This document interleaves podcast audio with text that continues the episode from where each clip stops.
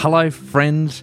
It is Sean here, and it is so good to have your company as today is a Friday. Congratulations. Here we are at the end of the week, and we get to enjoy a psalm today.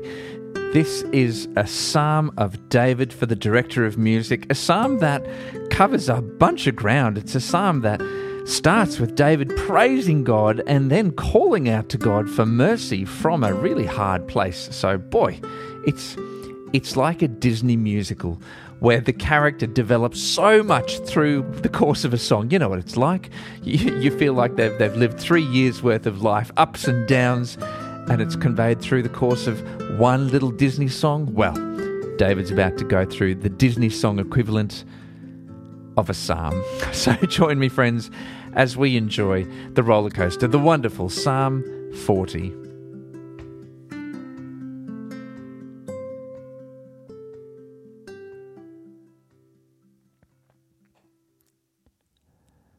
I waited patiently for the Lord. He turned to me and heard my cry. He lifted me out of the slimy pit, out of the mud and mire. He set my feet on a rock and gave me a firm place to stand. He put a new song in my mouth, a hymn of praise to our God. Many will see and fear the Lord and put their trust in him. Blessed is the one who trusts in the Lord, who does not look to the proud, to those who turn aside to false gods. Many, Lord my God, are the wonders you have done. The things you have planned for us, none can compare with you. Were I to speak and tell of your deeds, they would be too many to declare. Sacrifice and offering you did not desire but my ears you have opened. Burned offerings and sin offerings you did not require. Then I said, Here I am. I have come. It is written about me in the scroll. I desire to do your will, my God. Your law is within my heart. I proclaim your saving acts in the great assembly. I do not seal my lips, Lord, as you know. I do not hide your righteousness in my heart. I speak of your faithfulness and your saving help.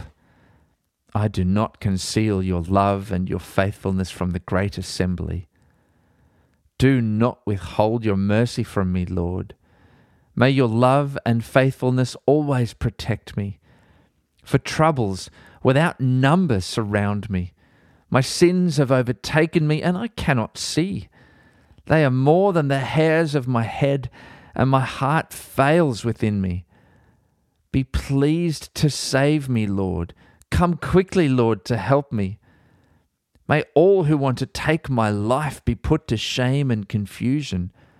May all who desire my ruin be turned back in disgrace.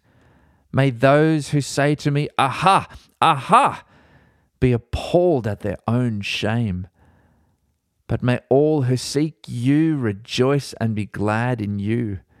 May those who long for your saving help always say, The Lord is great. But as for me, I am poor and needy. May the Lord think of me.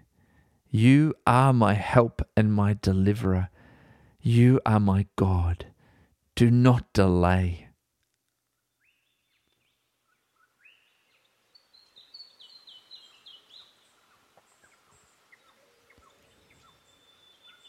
You are indeed our God, our loving Father. Thank you that you are worthy of all praise. And if we began to tell of all the things that you have done for us, there would not be enough hours in the day to sing that song. Thank you that you stand by us through the good and the bad. Help us to always have your name on the tip of our tongue ready to praise you in times that are great and call out to you in times that are hard. Thank you that you walk beside us through all of our life.